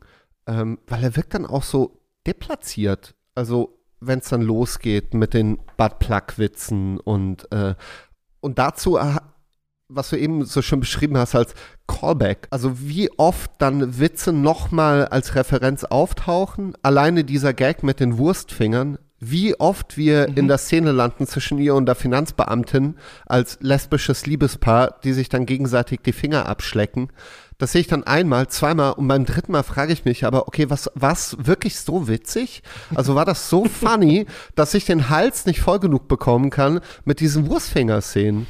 Und so witzig war es ja nicht. Also keine Ahnung, vielleicht muss er wirklich, vielleicht ist so ein klassischer Stoner-Film, wo man ordentlich zugedröhnt sein muss, um sich immer wieder beömmeln zu können. Aber ja, das ist was der Film. Der Film will, dass ich mich beömmel und, und das mag ich nicht. Ich finde, ich finde das geschmacklos und äh, wie gesagt, ich hoffe, ich hoffe, ich hatte äh, im Laufe des Films ab und zu mal die Sorge, bin ich zu alt? Also habe ich irgendwas verpasst? Genau ist das, ist das die Form von Comedy, die gerade angesagt ist? Ja, dass, dass jemand irgendwie einen Bürogegenstand, einen Preis irgendwie in den Arsch gesteckt bekommt und damit noch eine Weile weiterkämpfen muss. Ähm, ist das der Fun? Kommt noch ein guter Durchfall-Gag? Wo Fand landen ich wir am Ende? ganz kurz nochmal auch für Leute, die äh, darauf, äh, fand ich ein bisschen, weißt du, mach was besonders Weirdes, steck dir einen Buttplug in den Arsch, fand ich auch irgendwie so ein bisschen Ja, aber das, was du beschreibst, das ist dieses so, das ist fast, so, oder? Ist so eine Rückkehr in die 2000er oder 90er oder so. na, es ist ja, aber es ist vor allem dieses, die erste Idee kommt rein. Die, wir machen ein Brainstorming, wir, wir dröhnen uns einen Abend lang ordentlich zu, äh, äh, bauen noch ein und äh, dann machen wir eine Top-Ten-Liste an Dingen, die sie machen könnten, um Zugriff auf die anderen Universen zu bekommen. Und dann ist, hey, so ein Buttplug wäre witzig. Oder wenn dann die Tochter ähm, oder respektive der Bösewicht oder die Bösewichtin auftaucht und äh, ich glaube eine Waffe oder einen Blumenstrauß oder so in ein Dildo verwandelt und dann äh, äh, die Polizisten mit diesem schlapprigen Riesendildo niederstreckt. Hallo? Wirklich so ein Dildo-Gag? Also Ja. Mhm. Das, du hast ja auch Saints Row wieder. gesagt. Wann wurde, so, wann wurde dieses 5, Buch? Ich glaube, die haben ja sehr lange an diesem Skript auch gearbeitet, soweit ich weiß, und war wohl ein jahrelanger Prozess. Und vielleicht sind das dann wirklich so Witze, die vor 10, 12 Jahren mal irgendwie ins Drehbuch geschrieben wurden und bis heute eben geschlummert haben, um jetzt auf die Öffentlichkeit losgelassen zu werden. Und äh, I don't know, man. Ich weiß nicht, ob das so, so eine Ich gute frage Idee war. mich ja oft, wo die tatsächliche Grenze verläuft zwischen dem genuin Absurden, dem Fremdartigen, irgendwie ins Surreal überschwappende.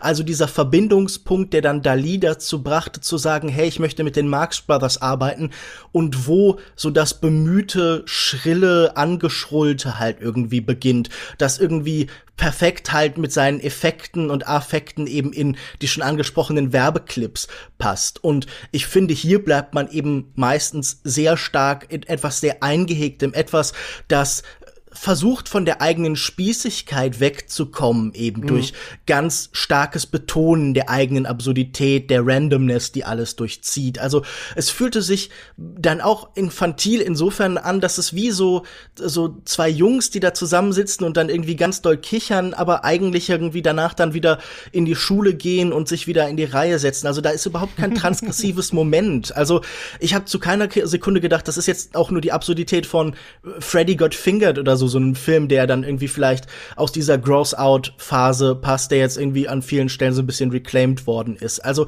ich glaube, wenn sie das gewollt hätten, hätten sie einfach noch krasser werden müssen. Wir haben diese Phase ja schon durchlaufen. Da zeigt sich noch mal so diese zyklische Natur der Popkultur. Wir hatten doch in den 2000ern diese Gross-Out-Comedy-Phase und da sind sie vielleicht so ein bisschen spät dran und fügen dem nichts ein interessantes eigenes hinzu halt. Ja, und äh, dann wird das Ganze noch gepaart mit so einer gewissen We live in a society-Attitüde. Also auch wenn, ne, wenn man, wenn man dann schön zugedröhnt, man hatte das Brainstorming hinter sich, dann muss man auch so ein bisschen über Gesellschaft reden und ne, wo unser Platz ist auf der Welt. Ähm, in dieser, durch, durch diesen Donut, äh, der da erzählt wird, ähm, was auch immer es bedeuten mag. Aber, aber du merkst, da ist dann plötzlich so ein Wille da, irgendwie nochmal so ein, oh ja, geile Idee, das Leben ist echt wie ein Donut, Mann.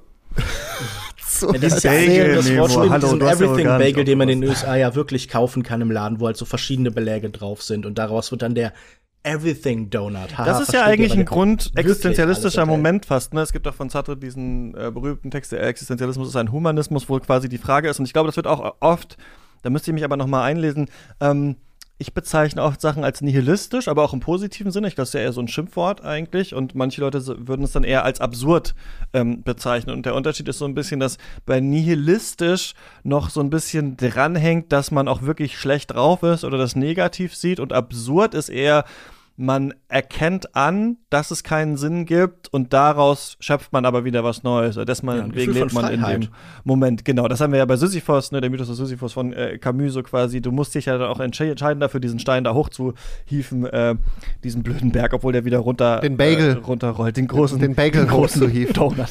Und ähm, das ist ja quasi der Konflikt zwischen der Mutter und der Tochter, der hier aufgemacht wird eigentlich. Ne? Die Tochter hat alles gesehen, die, sieht diese Sinnlosigkeit dieser ganzen ähm, Existenzen und äh, die, ähm, die Mutter sagt dann aber am Ende, nee, aber es kommt dann doch aufs Jetzt an, entscheide dich für den Moment irgendwie, ich liebe dich trotzdem und so weiter und so fort. Ist irgendwie so ein ganz interessanter Konflikt, aber er liegt natürlich unter all, all, all dem anderen, was hier noch erzählt wird. Und ähm, das ist einfach heutzutage, finde ich, immer ein bisschen anstrengend, wenn wir so Filme haben, auch wie äh, Eternals, die zum Beispiel eine eigentlich interessante philosophische Idee irgendwo drin haben oder auch den neuen Matrix oder was war der letzte? Ich habe das Gefühl, jede, jeden Monat kommt so eine Überforderung. Ah, Scream habe ich nicht geguckt, aber das war doch auch wieder so ein Film. Also irgendwie jeden Monat kommt ein so ein Film und dann mit Kopfschmerzen einschläft und ähm, am nächsten Tag das Gefühl hat, man hätte irgendwie 20 Bier getrunken. Ähm, und äh, deswegen finde er macht nicht so ganz so viel aus dieser Idee, wobei die Idee eigentlich gar nicht so schlecht ist. Also was, wie ist einerseits dieser Komplettüberblick über alle Multiversen. Also was macht das mit dir, zu wissen, was es alles für Ichs gab und wie ist dieser traurige Blick in die eigene Vergangenheit, wenn man sieht, ähm, wo hätte ich überall abbiegen können. Das ist eigentlich ein ganz cooles ja. Thema auch für ich, einen Film. Ich habe eine Frage. Hier wird ja so ein bisschen suggeriert, was diesen Nihilismus hervorbringt, ist alles zu sehen, alle Optionen zu kennen, ein Gefühl für die Welt zu haben. Und das wird hier zugeordnet einer Kindergeneration von äh, Migranten, die vielleicht selber noch weniger Pfad und weniger Möglichkeiten hatten. Und ist das nicht letztlich, und das würde ich euch vielleicht fragen, eigentlich was sehr kulturkonservatives? Der Gedanke, dass wir so viele Möglichkeiten haben, dass wir so frei sind, muss dialektisch zurückschlagen, muss dafür sorgen, dass wir eigentlich dann an nichts mehr glauben, dass wir so eine Distanz zur Welt gewinnen. Weil ich glaube, Nihilismus bei einer jüngeren Generation kommt ja oft eher vom mangelnden Gestaltungsmöglichkeiten, von der Nicht-Teilhabe, von der Tatsache, dass man irgendwann zur Kenntnis nimmt, okay, in den bestehenden Strukturen, in denen ich lebe, kann ich eigentlich nichts verändern. Also ich kann mich nicht so wirklich verwirklichen, während überall das von mir gefordert wird. Und diese Diskrepanz zwischen Selbstbild und angebotenen Bildern ist dann das, was eben vielleicht eher in den Nihilismus führt. Und wie habt ihr das denn irgendwie erlebt? Weil ich dachte die ganze Zeit, ja, eigentlich ist das schon auch irgendwie ein konservativer Gedanke. Aber eigentlich ist das, jetzt wo du es so beschreibst, weil es, gut, stimmt, ich habe jetzt so lange gelabert und hast du es nochmal so zusammengeschnürt auf diese beiden, ähm, weil ich ja eigentlich nur die beiden Multiversumsideen interessant finde. Aber stimmt, wenn man überlegt, wer hier welche Rolle hat, nämlich die Tochter, die alles sieht und deswegen nihilistisch wird und die Mutter, die erstmal mit ihren eigenen paar Entscheidungen, die getroffen wurden, jetzt konfrontiert wird, so, das ist eigentlich kein schlechtes Bild für so eine erste Generation, zweite Generation Sache. Ob es jetzt tatsächlich so ist, dass die wirklich immer ähm, genau die, also ob die wirklich immer halt die, die diese Entscheidungsfreiheit dann tatsächlich haben oder nicht. Aber man kennt es auf jeden Fall natürlich von einer ähm, es muss ja noch nicht mal um ähm, Migrationsgeschichte gehen. Es kann ja auch zum Beispiel eine Klassensache sein, zum Beispiel, dass die Eltern sich ähm, auch hochgearbeitet haben und dann mehr Geld haben und deswegen werden die Kinder dann Künstler, Künstlerinnen, so weil sie dieses finanzielle Polster haben und so und sind trotzdem traurig und äh, weil sie diese ganzen Möglichkeiten, also weil sie überfordert sind von den ganzen Möglichkeiten, während die Elterngeneration halt gar keine großen Entscheidungsräume äh, eigentlich hatte und das reflektiert, so das so zu zeigen, ne, finde ich eigentlich ganz interessant. Ich weiß nicht, ob es ähm, dann Kultur pessimistisch ist, wie du es jetzt gesagt hast, ja, aber stimmt, das ist eigentlich interessant. Ja, ich, ich hatte das Gefühl, sie wollen es dann am Ende auch wieder umkehren. Sie wollen dann doch noch so eine Verteidigungsschrift eigentlich, wie ich anfangs schon gesagt habe, der Postmoderne werden und sagen, hey, diese ganze Welt mit den Optionen und so, das ist ja alles gut, solange wir halt irgendwie eine fundierte Basis haben, ist das irgendwie eine gute Voraussetzung. Man findet da einen Kompromiss, allgemein schien mir das ein Film der Kompromisse zu sein, der immer, ähm, der fast so, wie man in manchmal so in so Talk-Formaten beide Seiten gleichmäßig sprechen müssen, muss hier das Chaos und die Ordnung, muss die eine und die andere Generation fast gleiche Redezeit äh, zugestanden bekommen. Und ähm, ich weiß halt nicht. Ich hätte mir, glaube ich, an manchen Stellen auch weniger einen vermittelnden Film gewünscht, einen, der unbedingt alles zusammenbringen will, als einen, der vielleicht wirklich, wie vorhin schon angedeutet, so das Zerreißen, die Explosion, die totale Überforderung anbietet. Also ein Film, der wirklich irgendwie im Chaos endet und nicht dann sehr klare Ordnungen wieder letztlich konstruiert. Aber gut, das ist wahrscheinlich, wie du dann, Christian, sagtest, auch irgendwo eine, eine Frage von dem, was man von dieser Art von Film überhaupt will und äh, was die bieten kann. Ja. Na, die ultimative Provokation wäre wahrscheinlich gewesen. Es, es gibt eine Szene, ähm, das ist, wenn sie zum ersten Mal, glaube ich, Einblick bekommt in ihr alternatives Leben als Starschauspielerin. Mhm. Ähm, das ist das, was Diese dann, glaube ich, die, die Wonka Y-Referenz äh, ist, die äh, Lukas sehr wütend gemacht hat. Eine, naja. eine, eine, eine Anmaßung. Ich habe mit den Augen gerollt ein bisschen ja. vielleicht. Ähm, und, und dann kommt sie wieder in die Gegenwart zurück, also in ihre, nicht Gegenwart, aber in, in die quasi die, ich nenne es mal Gegenwart, die mhm. normale, normale Erzählebene. Äh, und äh, sagt zu ihrem Partner, ich habe, äh, das war so schön Ne? Das war, und du kriegst das Gefühl von, okay, das, das war das schöne, schöne Leben, das ihr hätte haben können. Und wie cool wäre es gewesen, wenn der Film dabei geblieben wäre. Ja. Also wenn er niemals diesen Krass, Spin ja. genommen hätte, von, ne, ähm, äh, ja, das denkst du jetzt, aber weißt du, weil the, the, the green is ne, always greener on the other side, aber ähm, eigentlich ist das, das, was du jetzt hast, irgendwie das, doch das Beste. Und wenn der Film das aber aufgegeben hätte, wenn er gesagt hätte, ja, das wäre das bessere Leben Das wär gewesen. Aber dir wurden, dir wurden diese Karten ausgeteilt. Deal with it. Ja.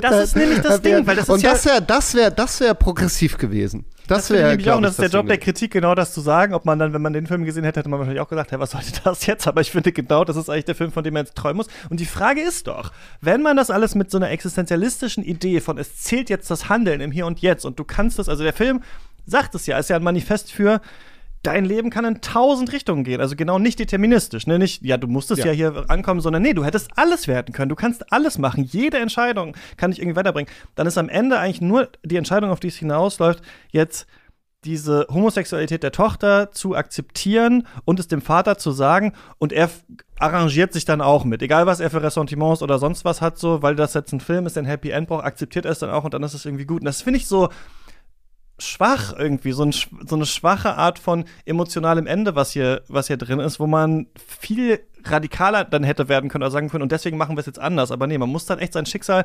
akzeptieren.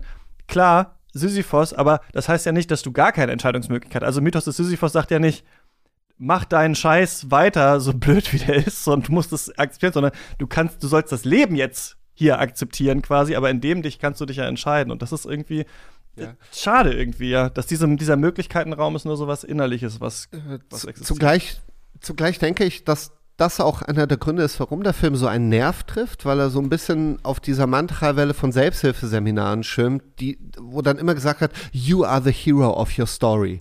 Und das hat er ja ganz stark. Also da, dieses, egal wie langweilig dein Leben jetzt wirken mag und weißt du, du musst irgendwie Finanzen machen und dich noch irgendwie mit um deine Familie kümmern und der Mann will sich scheiden lassen, aber, aber du kannst auch in diesem Setting ein, eine Heldin sein, ein Held und das Beste für dich rausholen und irgendwie alles miteinander verknüpfen, auch wenn äh, deine, deine Träume oder deine Fantasie von alternativen Leben vielleicht verlockender wirken. Das ist Und ja positive Psychologie, ne? Das ist ja dieser ganz große Trend, dass ähm, Mind over Matter ist nur deine Einstellung. Es hängt nur an deiner Einstellung, es hängt nicht an dem materiellen Gegebenheiten. Deswegen finde ich gerade, dass, und das meine ich, dass der Film so ein bisschen niederträchtig oder widersprüchlich eigentlich ist, weil am Anfang versucht er ja schon diese ähm, Überforderung in der Gesellschaft, in die man mal eingewandert ist, mit ihren ganzen Regelungen und die beschissenen Jobs, die man da auch machen kann, weil man ja unter anderem auch aufgrund von strukturellem Rassismus auch andere Sachen nicht machen kann, ähm, wo man da drin hängt, das zu kritisieren. Aber am Ende ist es so ein, ja gut, so hat halt jeder sein Päckchen zu tragen und dann ist es ja auch gut und dann passt es ja.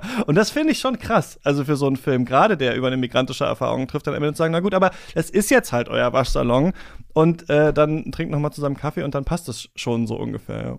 Aber es ist ja durchaus dem Film anzurechnen, dass er eben auch solche Diskussionen wecken kann. Also, dass wir eben auch über solche Themen in Zusammenhang mit diesem Film sprechen können. Problem ist dann aber nur, dass auch diese Themen ständig unterbrochen werden, eben durch Kotzwitze, Buttplug-Jokes und alles.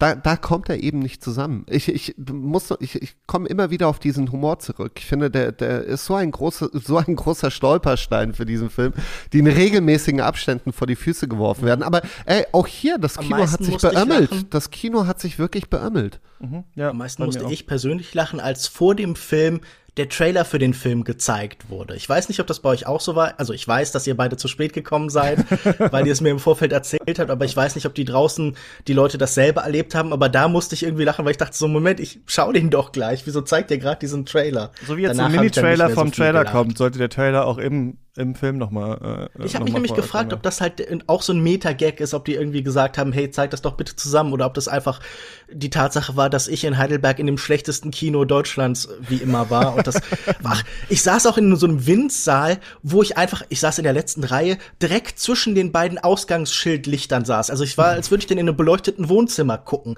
Geht nie ins Luxor-Kino in Heidelberg. Das ist komplette Scheiße. Ich, ich muss immer denken an hier Michael Fassbender als Steve Jobs aus diesem Film, wo der immer bei diesen App, diesen Mac vorstellt und dann sagt, kill the exit sign lights. So, und das so versucht so durchzudrücken. So sitze ich immer im Kino und will das einmal rufen, weil ich auch dann ja. daneben sitze und es knallt mir direkt ins Gesicht. Aber ähm, ja, wir verlassen die Pfade auf jeden Fall, glaube ich. Ich, ich äh, möchte, ich möchte vielleicht noch mal was Positives sagen zu dem Film, ähm, weil er, ich, ich, man könnte den Eindruck gewinnen, dass er den richtig scheiße fand. Aber ich fand den Film nicht scheiße. Ich fand ihn nur nicht so toll, dass ich, äh, wie ich ihn gerne gefunden hätte. Ähm, was ich dem Film aber und sehr deswegen wir jetzt therapeutisch noch mal eine positive Runde. Eine positive so. Memo wie es auch an. der, so, wie es auch der Film tut. Ja, genau. Ich finde, ich finde super, ähm, wie der Film es schafft, aus dem doch Low-Budget-Setting nämlich in Form von Büroräumlichkeiten, in denen der Film zu großen Teilen spielt und einem Waschsalon, das Maximum rauszuholen an Ideen.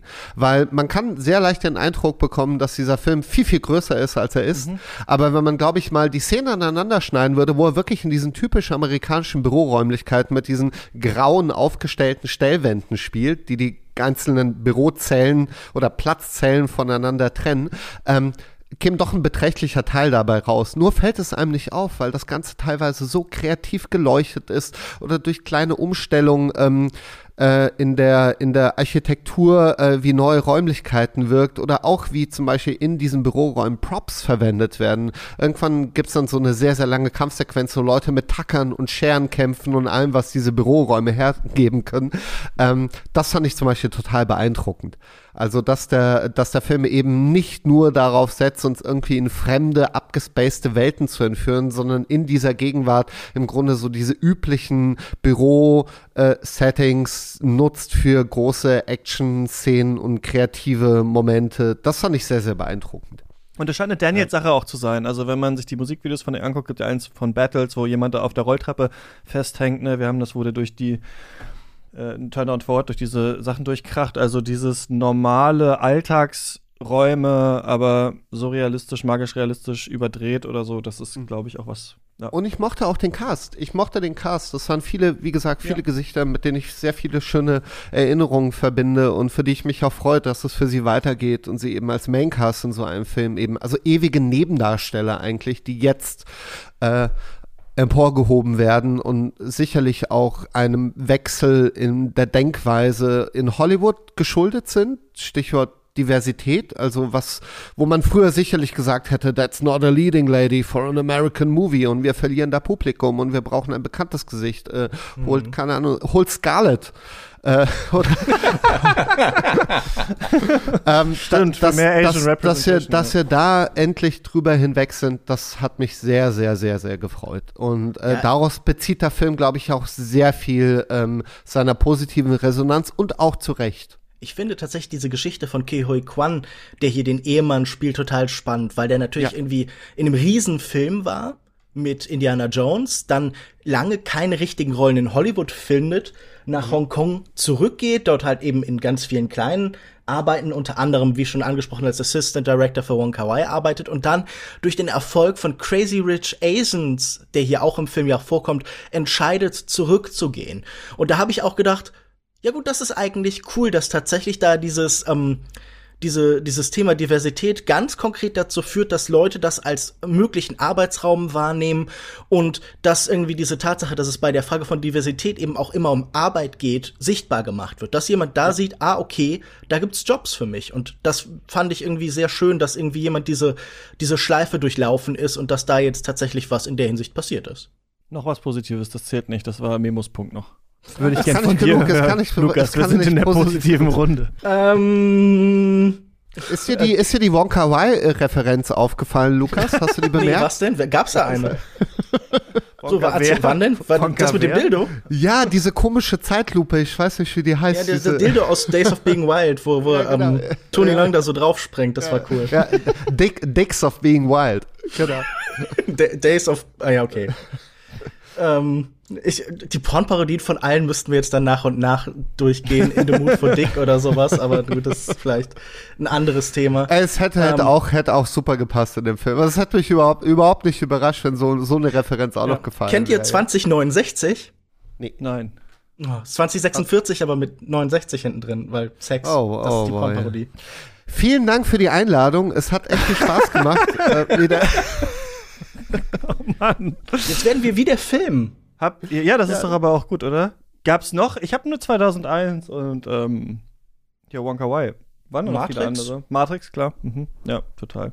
Gab bestimmt noch viele andere. Und Ratatouille. Ich finde, man ähm, macht sich ja immer lustig, zu Recht, über auch Leute wie Finn Kliman, Julian Bam, diese Self-Made Man und Woman Influencer in YouTube-Generation. Und trotzdem ist es ja, wer sich damit mal beschäftigt hat, also ist ja, glaube ich, bei Julian Bam nicht mehr so, aber eine Zeit lang hat er ja wirklich jede Woche so einen Kurzfilm veröffentlicht. Die haben sich da äh, totgearbeitet in ihrer kleinen ähm, Firma. Und das, ähm, wie heißt, es gibt doch noch der, der, äh, sein Bruder, Sean. der, ähm, genau, der hat doch auch ähm, eine Se- Serie jetzt über ihn gemacht. Die haben da auch diese, diesen Jedi-Film irgendwie so gemacht. Also diese, und ich meine, da zählen ja alle, ich auch Podcasting und sowas, ist ja was, diese Mittel gab es ja früher gar nicht. Ich meine, du bist ja hier erste Generation deutsche Filmpodcasts, ähm, dass sich Leute quasi, die keine auch erstmal professionelle Ausbildung haben oder sowas, damit beschäftigen, selber Fans sind, dann darüber reden, das produzieren und so weiter, ähm, ihre Talente entdecken und sowas. Das finde ich irgendwie halt schon beeindruckend auf YouTube und ich finde es halt mega beeindruckend, diesen Film zu machen für 25 Millionen. Ich meine, Swiss Army Man hat Ja. irgendwie 6 Millionen oder so gekostet.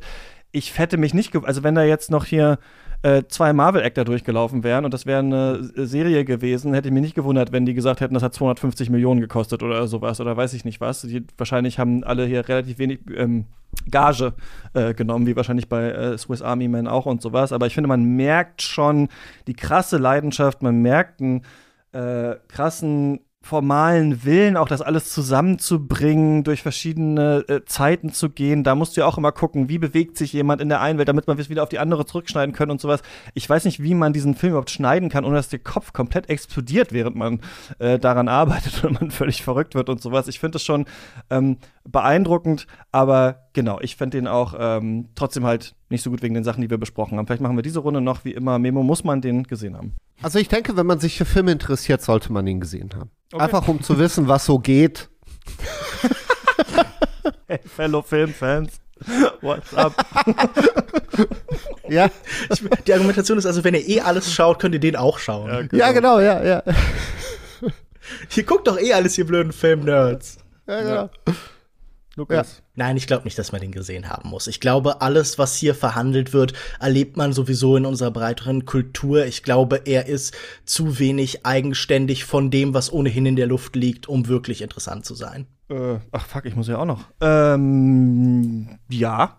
Muss man gesehen haben. So, wir äh, kommen zum Ende des Podcasts. Habt ihr da noch was anderes, was man äh, gesehen haben muss, was ihr gesehen habt, was ihr gerade macht? Mimo, du hast ja schon gesagt, du, äh, die Doku, da weisen wir noch mal drauf hin, äh, wenn sie rauskommt. Ähm, Lukas, hast du irgendwas, was hier am Ende der Folge noch empfohlen werden muss? Ich habe mir gedacht, man könnte vielleicht ein paar andere, bessere Michelle Yeoh-Filme empfehlen. Also natürlich die offensichtlichen Sachen, so Police Story 3 oder so mit ihr ist ganz fantastisch. Da hat sie ihr Leben riskiert und zwar immer und immer wieder und das äh, zeichnet sich auch und zahlt sich auch aus und das ist spektakulär, was sie da macht. Aber auch zum Beispiel äh, Yes Madam, auch bekannt als Ultra Force 2, wo sie an der Seite von Cynthia Rothrock spielt und auch äh, Joy Hawk irgendwo durch die Gegend rennt, hat eben fantastische Kampfsequenzen und ich glaube, da kann man noch mal sehen, zu welchen unglaublichen Sachen diese Frau stellenweise äh, fähig ist und wie auch da permanent dieser Versuch da ist, äh, sich selber zu übertreffen, also diese Perfektion, die sie in den Kampf, äh, in den in den Kampfchoreografien so mit an den Tag legt, ist schon sehr beeindruckend. Ich glaube an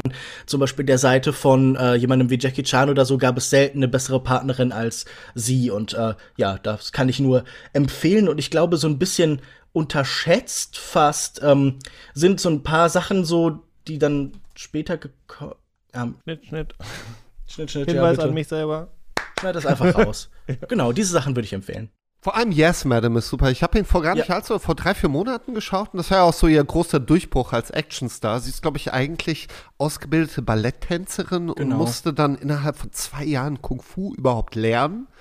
Ähm, für äh, Sammo Hung war, glaube ich, so, oder Hang war ihr großer Förderer. Sind halt ja auch da in dem Fall, als, genau. als Produzent und, und Yes, Madam ist ja so ein bisschen so, also nicht nur ihr Durchbruch, sondern hat überhaupt erst im Hongkong-Kino, ich glaube 85, ähm, es gewagt, Frauen zu Actionstars in Leading Roles äh, zu besetzen. Und dafür, dass es so ein früher Film war, funktioniert er schon wunderbar und hat ein ganz, ja. ganz tolles Finale. Das auch recht regelmäßig in Form von kurzen Videos auf Social Media auftaucht, weil dieser große finale Kampf einfach derart beeindruckend erzählt wird.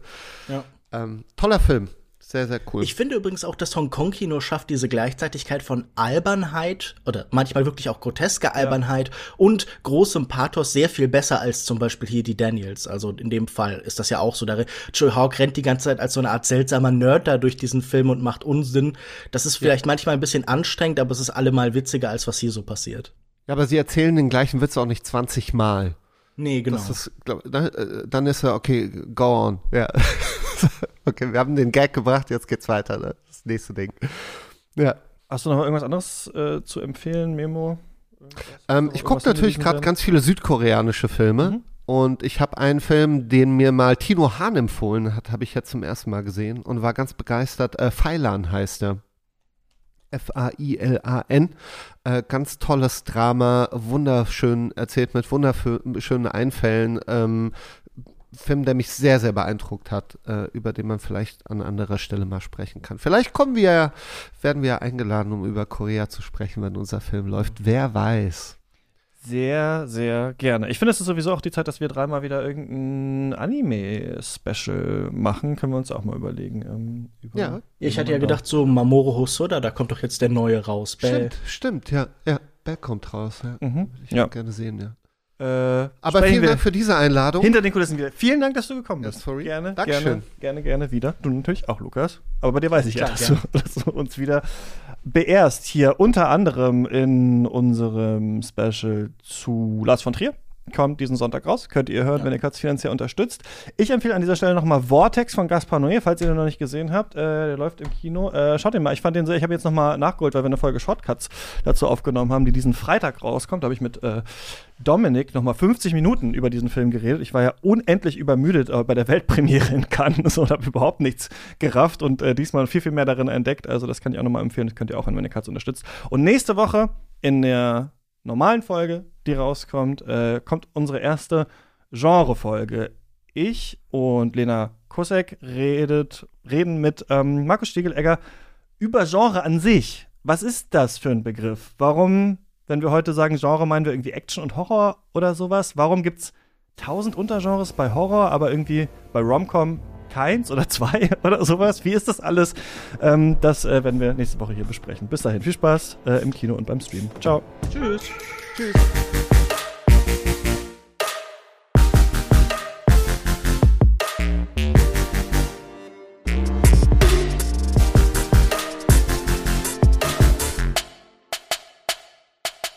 Alle einmal drücken.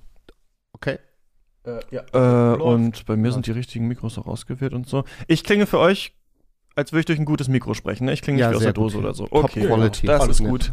Noch einmal nachgefragt. Äh, nicht, dass ich hier übers Webcam raus. Steady-Qualität. Sehr, sehr gut, ja. Dabei ist das ja vor der gut. Paywall. Ja, unangenehm. unangenehm. Ich fände es übrigens viel zu geil, Nein, wenn ihr die Podcasts, die für äh, Nicht-Steady-Abonnenten sind, wirklich mit schlechterem Equipment aufnehmen würdet. mit so 10 Euro Headsets. Und man kriegt aber nur dann auch die bessere Qualität-Version, Ja, wenn man ja. abonniert. Einfach. Das wäre eigentlich geil. Das, ja. das gute Mikro läuft mit. Ja. ja, ja. Nee, Christian legt einfach so einen schlechten Filter drauf, der so, wie so, als würde so Schallplatteneffekt drauf machen Ja, oder ja. Telefon oder so. Stimmt, das Genau. ist so ein, genau, wie heißt das? D-Make. Ja, macht man so. Wie so, wie so Zahn, bei Zahnärzten. ne? Es gibt den Raum für Kassenpatienten und dann gibt es noch den schönen für die. Ja, es ist wirklich auch nicht mehr, man kriegt nicht, man kriegt einfach nur dasselbe, es klingt einfach nur irgendwie ein bisschen besser. Ja. Nee, ich, ich fände es viel besser, wir nehmen zwei Varianten auf und die Argumente sind auch weniger schlüssig in der günstigen Version. Also einfach so, alles ergibt weniger Sinn, Ja, alles ist so ein bisschen unmo- weniger Wir nehmen es nochmal so total unmotiviert auf. So ein, oder wir machen eine Probe, genau, wir machen so wie bei Late Night Shows so eine Probe, wo Genau. das noch nicht, und dann machen wir nochmal die richtige Version. Ja, das ist alles nicht schlecht. Ja, Multiversum als Podcast. Äh, gut, dann äh, legen wir jetzt einfach mal hier äh, los. Ihr hat Katz den kritischen, nee, warte, wir haben alle, Aufnahme läuft und so, ne? Wir Ja, ja, alle, alles ja, läuft. Okay, alles läuft perfekt. So,